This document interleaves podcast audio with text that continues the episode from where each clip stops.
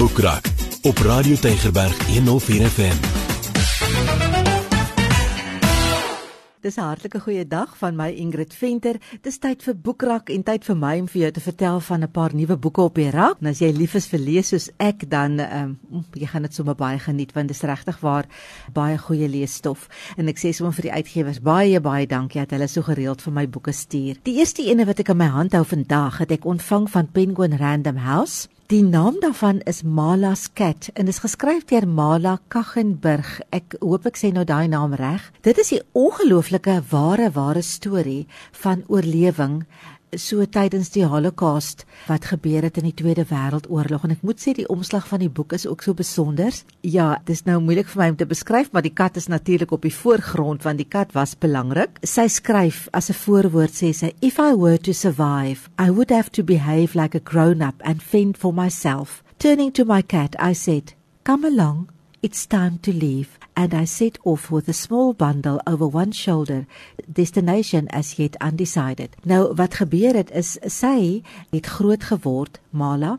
Sy het groot geword in 'n klein Poolse dorpie so op die rand van 'n groot dennewoud en sy het 'n wonderlike wonderlike kinderlewe gehad. Sy was natuurlik 'n Joodse dogtertjie in 'n Joodse gesin en toe kom die die Duitse inval natuurlik en dit begin en haar geliefde dorpie waarin sy bly word toe later eintlik 'n ghetto en die mense se kos raak al hoe minder. Hulle gaan eintlik begin regtig swaar kry as gevolg van ehm um, van hongersnood en sy besluit sy gaan dinge, jy weet, in eie hande neem en sy haal toe daai geel ster wat hulle as Jode gekry het wat hulle moes dra, haal sy af en dan loop sy nou na die buurdorpies toe en gaan soek sy kos. Nou sy het weggekom met dit omdat sy baie gelyk het soos 'n Duitse dogtertjie. Sy het nie Joods gelyk nie, ek eerder so sê. Sy het blonde hare gehad en ligte gelaatstrekke. So en toe eendag op pad terug, toe sien sy haar hele familie is so half en almal in die dorpie is so bymekaar gemaak. Hulle word op 'n wa gelaai en haar suster kry dit toe reg om vir haar 'n briefie gesmokkel te kry deur 'n ou oom wat toe vir haar sê kruip weg, kruip net weg en jy weet sorg net vir jouself. En haar hele familie en die meeste Jode op die dorpie word toe weggevat en sy bly alleen agter met haar kat, Malach.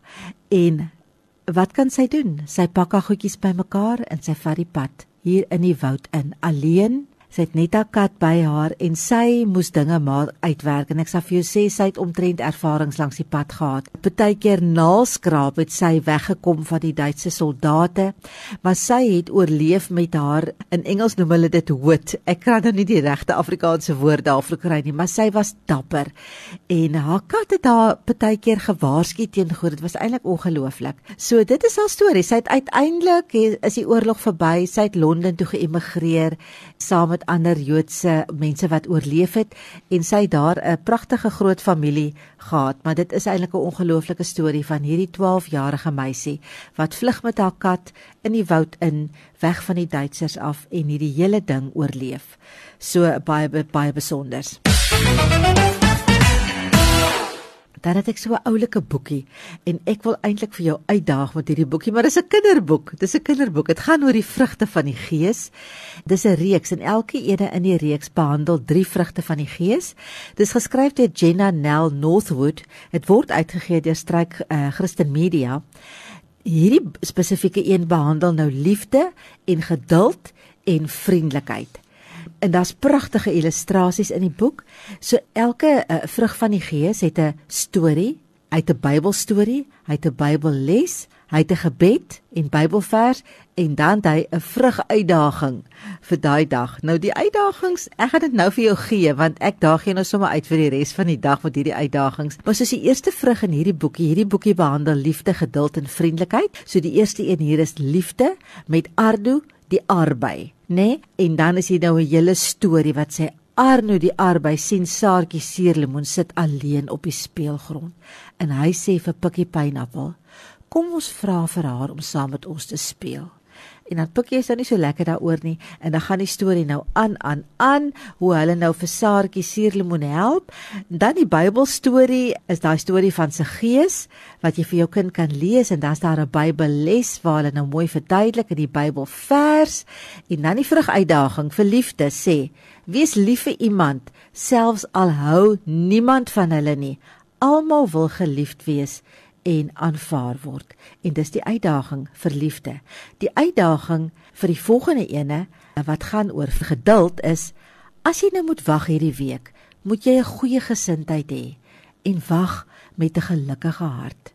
Nou ja, ek kan nou maar mooi daarna luister want ek sukkel maar baie keer 'n bietjie self met die geduld en dan die ander ene gaan oor vriendelikheid en daai vrug uitdaging is deel graag hierdie week met 'n goeie hart. Laat jou gesindheid een wees van omgee vir ander. Ag dis 'n wonderlike wonderlike reeks uh, kinderboekies oor die vrugte van die Gees. En soos ek gesê het, dit word uitgegee deur Christen Media. Die titel is natuurlik Vrugte van die Gees. Dan het ek 'n boek gekry wat eintlik vir my nogals moeilik was om te lees, maar ek het deurgedruk en ek het net besef dit is uh, omdat my vriendin Adri Klint 'n uh, huis het vir sulke vroue waarin sulke vroue kan vlug en ek die stories van baie vroue al gehoor het en ken, het ek net besef dit is die storie van baie vroue wat ek hier lees. Ja, dit is geskryf deur Ilse Verster. Die titel van die boek is So lyk 'n vrou. Die voorblad is al klaar iets wat jou aan jou hart vat. Dit gaan oor my 40 jaar van hel saam met 'n narcis. Dis geskryf deur Ilse Verster.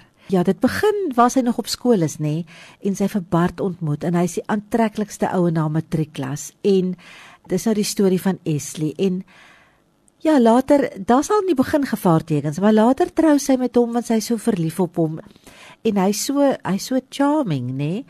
En jaarliks vier hulle hierdie normale goed Kersfees in Kleinmond met geskenke en traaifel en stappies langs die see met die worshond. Maar daar is so 'n donker kant aan hierdie huishouding.